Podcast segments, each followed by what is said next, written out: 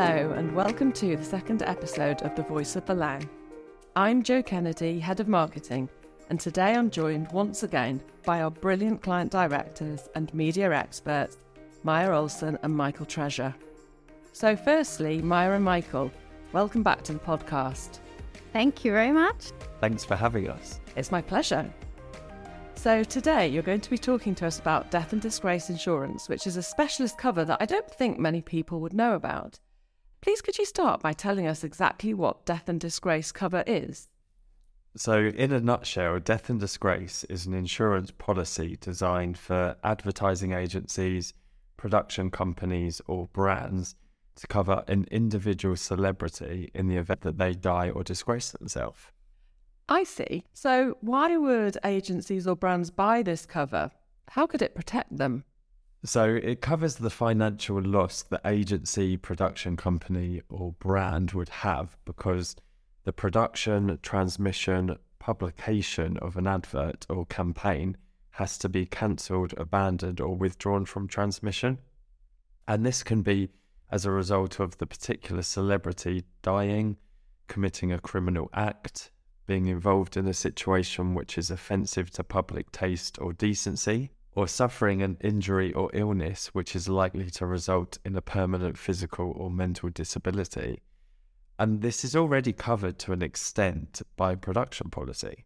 Yes, it is. If we take a, a step back and look at the wider shoot process, when advertising agencies and production companies are creating an advert together, they will both have insurance policies which covers them for cancellation, abandonment, or delay of the shoot. And the agency here, which normally engages with the feature talent of the shoot itself, they will have what's called an advertising agent's indemnity policy. And within that cover, the policy already offers death and disgrace, which would cause cancellation or abandonment of a production and that would be covering both celebrity talent but also non celebrity talent. Celebrities would need a specific top up policy to cover them for the duration of that particular ad project. So during the post production period, and then up until the actual launch date.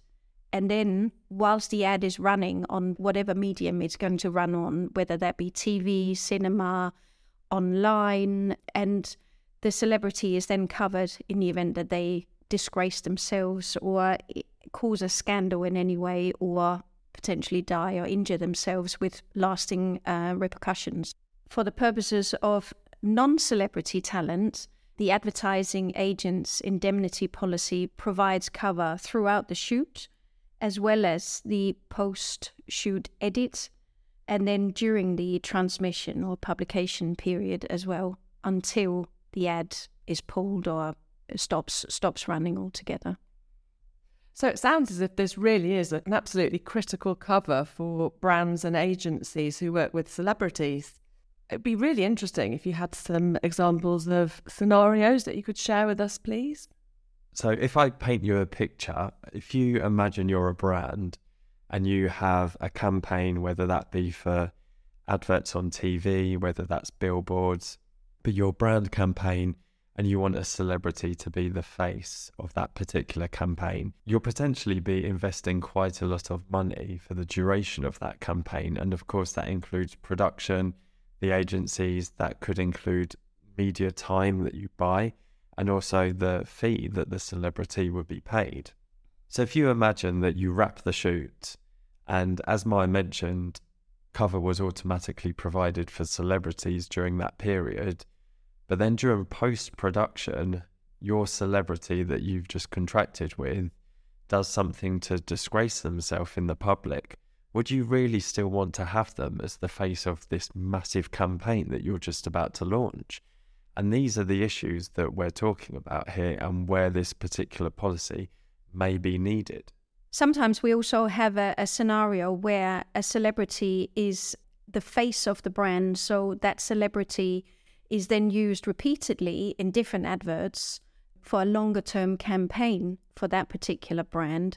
I'm here thinking of maybe George Clooney with the Nespresso adverts, for example, where he was in lots of different shoots. Also, Rob Brydon, who was for a long time the face of uh, P&O Cruises, and then of course one of my favorites, Gary Lineker, being the face of Walker's Crisps, which always tickles me. At that point, there's a longer established sort of death and disgrace exposure as well, where the, the brand can then consider, together with the advertising agency, to have a rolling contract for the celebrity for either individual shoots or ongoing, just because they are so closely connected, brand and talent, that the brand will forever have um, an exposure there if something does happen to the talent themselves. So that's always a, a consideration worth taking when starting out on a project where you want to be connected and have a particular face associated with your brand to, to do the risk analysis as well. What will that person bring to our brand? And also, are there any bigger exposures here because that person is perhaps a little bit more outspoken or is a little bit older or has got some history in any other way that could be potentially a risk or detrimental to, to the project itself. So I can clearly see why this policy could be of extreme value to an agency or a brand. So, what information would insurers need to enable them to offer insurance of this type? So, quite often the insurer will just need the celebrity's name. There's so much information out there on the internet that often the insurer can gather a wide picture of the risk this celebrity would have just by looking through past articles, press, anything that that celebrity has done in the past at all. They would often take into account the age of the celebrity, their medical history, but often that information isn't widely available. So insurers would ask for a statement of health, or they may even ask for a medical to be completed on behalf of the celebrity. So all of this information combined will give the insurers a picture of one, whether they want to provide terms for this celebrity, but also on what kind of rate.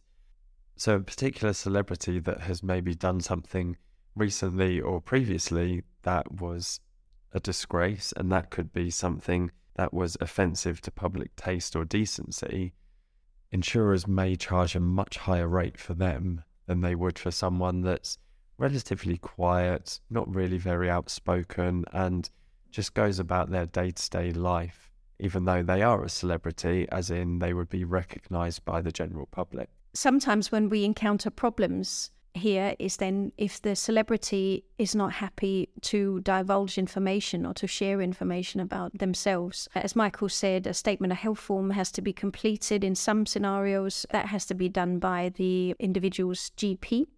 But sometimes insurers will ask for a full medical to be done, which has to be done by an independent medical practitioner and paid for by either the brand or the agency. And we have encountered scenarios where the celebrity has refused to undergo the medical, which then, of course, causes problems with transparency for the insurers.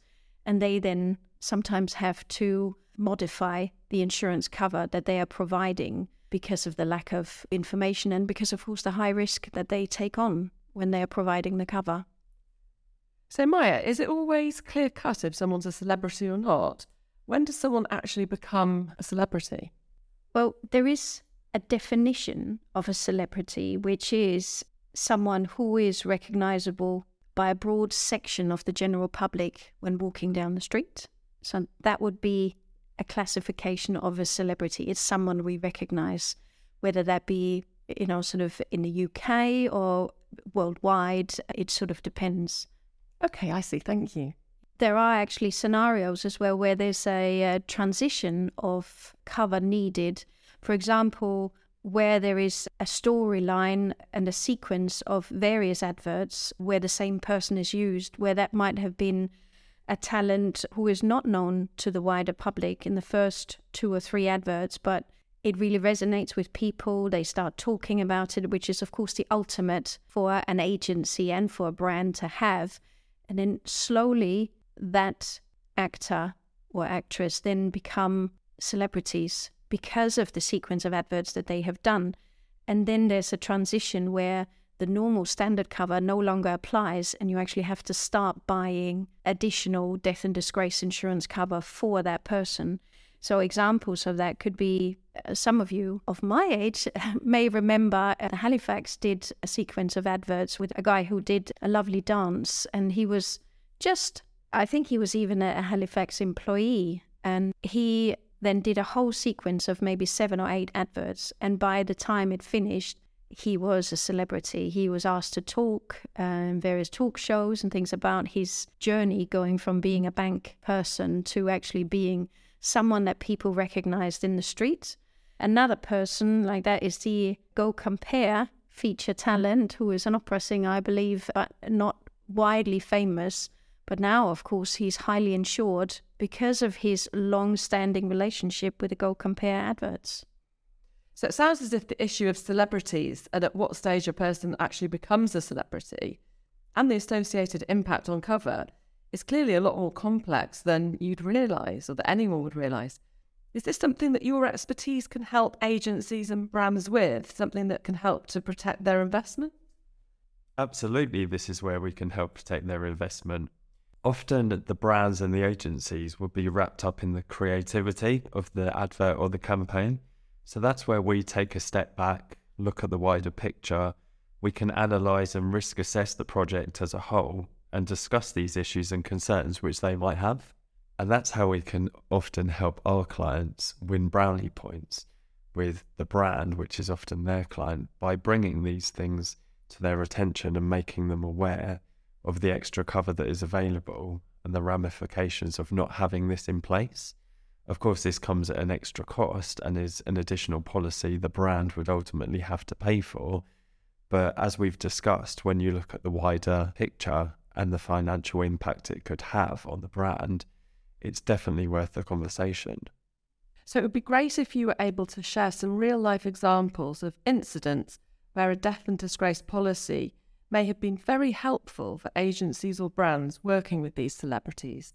Well, looking back over time, there are certainly plenty of intrigues and situations where scandal has occurred, which could have impacted celebrities looking right back, for example, the original host of BBC's Have I Got News for You, Angus Deayton, was caught in a very compromising uh, position, which led him to have to leave the program. And I don't think he's been seen much since. I know he does some radio work and things, but that would certainly be a scenario where the death and disgrace policy would come into question had it been taken out for him. A more recent situation was when Russell Brand and Jonathan Ross on a radio show pulled an inappropriate prank on Andrew Sachs, who, of course, is well known as playing Manuel in Fawlty Towers which then also caused both of them to be suspended because the BBC received a record number of complaints. And had either of them been promoting brands those relationships could have been severed as well as a result of it. So, you know, th- these are certainly older scenarios. But, Michael, there's been quite a few more recent incidents as well, haven't there? There certainly have. There was the incident with Will Smith and Chris Rock at the Oscars. We had the Rebekah Vardy and Coleen Rooney dispute. James Corden was banned from a New York restaurant this was after allegedly being rude to the staff. And then also you had Mason Greenwood, the footballer for Man United. He was caught up in an allegation of a sexual assault, which thankfully has been dropped. But particular brands have still suspended their endorsements with him. These are all examples of where celebrities have maybe caused a bit of a stir in a negative fashion. And had they been part of a campaign or an advert for a brand, this is an example where this particular policy would have been called into play. So, I can see from your examples that without insurance, agencies can be in real peril and liable to pay out huge amounts of money. Do you have any examples of claims and how this insurance can give agencies the protection and the financial security that they all clearly need? Definitely, Joel. the cover does offer quite serious protection for brands and is quite a key part in the whole ad process if you are working with celebrities. I can give you a claim scenario. If you, for example, have a three day shoot period to shoot and film an advert, somewhere hot and exotic, nice, and you have a celebrity there. Let's call it three day costs, half a million quid, plus the celebrity fees. So the total budget exposed is, say, £800,000. That's a lot of money. And that investment needs to be protected where absolutely possible because there are many things that can go wrong. The advertising agent's indemnity and the producer's indemnity policies will cover off incidents that are unforeseen during mm. the shoot itself. And it covers the talent as well for arriving late, not turning up, but also for death and disgrace, of course, as we've mentioned before. If all goes well during the shoot, then once it's a wrap, the death and disgrace cover for the celebrity, of course, falls away, and that's where we need to buy the new policy, which then has to be enforced pretty much immediately to take over from the time the advertising agent's indemnity policy finishes.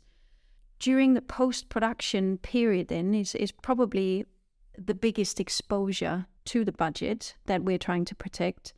Because if something was to happen with the celebrity talent in that time, say someone passed away sadly, or if someone disgraced themselves or injured themselves, and it was decided that they couldn't really proceed with that whole ad afterwards, the whole sh- uh, filming would have to be redone. And that's where the policy would pay out within the right circumstances and terms and conditions of the policy, of course, I have to caveat. But then at least it would protect the £800,000 and enable the agency and the production company to reshoot with a different talent, which of course would be essential really to the brand because not many companies have got that kind of money lying around and also would not flinch at losing that kind of money overnight. So the key cover stage or one of the key cover stages is the post production time leading up to the first big air date where the brand may have secured prime time TV space they may have bought expensive online time to feature this particular ad to reach their target audience. And that in itself also costs money. Of course, you want to bring it in front of people at the right time when most people are either in front of their TVs or online uh, and in the right forums as well for those online people, which also comes at a pretty penny. If there's no advert to fill that time, that could also have serious consequential losses for, for the brand because primetime media space also costs a lot of money. And that exposure can also be included within the sums insured of the policy. It's not necessarily ring fenced around production spend and celebrity talent fees. The media spend can be included as well. Once the big air date has happened, and throughout the initial airing of the advert itself, the big dramatic punch of the advert has been achieved. Hopefully, lots of people will talk about it, people will look out for it or Google it and watch it again just to see the funny side of it, the serious message of it, which, whichever it may be. And then after the initial wow factor of the advert, when it does land, there is then sort of a sliding scale of importance as to what an insurer would pay out if there was a claim due to a celebrity dying or disgracing themselves in public. The options also would be, of course, depending on what the circumstances are, whether or not a full reshoot is required. If something happens in the post production period of time or before air, air date itself, or if the shoot can be edited, if, for example, there's more than one celebrity talent and you can still use the footage with the other celebrity talents in it, but only cut out the scenes that feature this particular person and then either not use them at all or replace them with someone else, or whether there's just supposed to be a, a payment made for the brand to then rethink what they want to do and then replace the ad with someone else once they've had time to secure a different talent altogether. But it's definitely quite a complex scenario when a claim happens, particularly after the air date itself, because of the assessment of the goodwill that the ad has already got compared to what the expectations were from the brand longer term for the duration that the ad was going to run for. So the policy, yes, is incredibly important as a thing to factor in when planning for an advertising campaign, especially when using celebrity talent because claims could be anything from a few thousand pounds to tweak something to paying out millions, depending on what the sums insured are, how big the campaign is. Imagine having to insure um, celebrity talent in connection with a Super Bowl ad, and then that going wrong in any way, and the the bought media time being lost. Uh, you know, it doesn't even bear thinking about. We did have a very sad case some time ago where one of our clients uh, did a documentary about a very cool Indian motorbike gang who were all ladies and it was quite unusual in India for, for this little group to exist. And it was a lovely documentary that was running online. And sadly, one of the ladies passed away.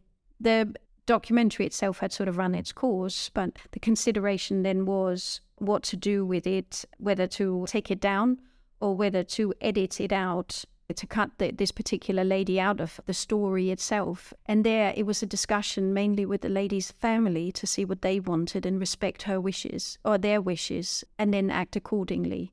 And it was quite a sad, but also quite a, a good process to be through because of the consideration and kindness that was shown to the family so that they had some input as well on what was to be done with the footage itself. Out of interest, what did the family decide in that instance? They actually decided to leave it running in her memory because it was her passion and it was what they thought she would have wanted. And so it was really nice, but it was good that the dialogue was there and they were heard as well and that she would have been respected for her wishes. Thank you for sharing these stories with us, Maia, and thanks to both of you for your time today. You've given us a fascinating insight into the risks involved in this particular aspect of the production process and highlighted some important considerations for agencies and brands when it comes to working with celebrities. I'm looking forward to speaking to you both again soon. If you'd like to find out more about insurance for media businesses, please visit our website www.valang.co.uk. Thank you so much for listening and make sure you follow the voice of Valang so you never miss out on an episode.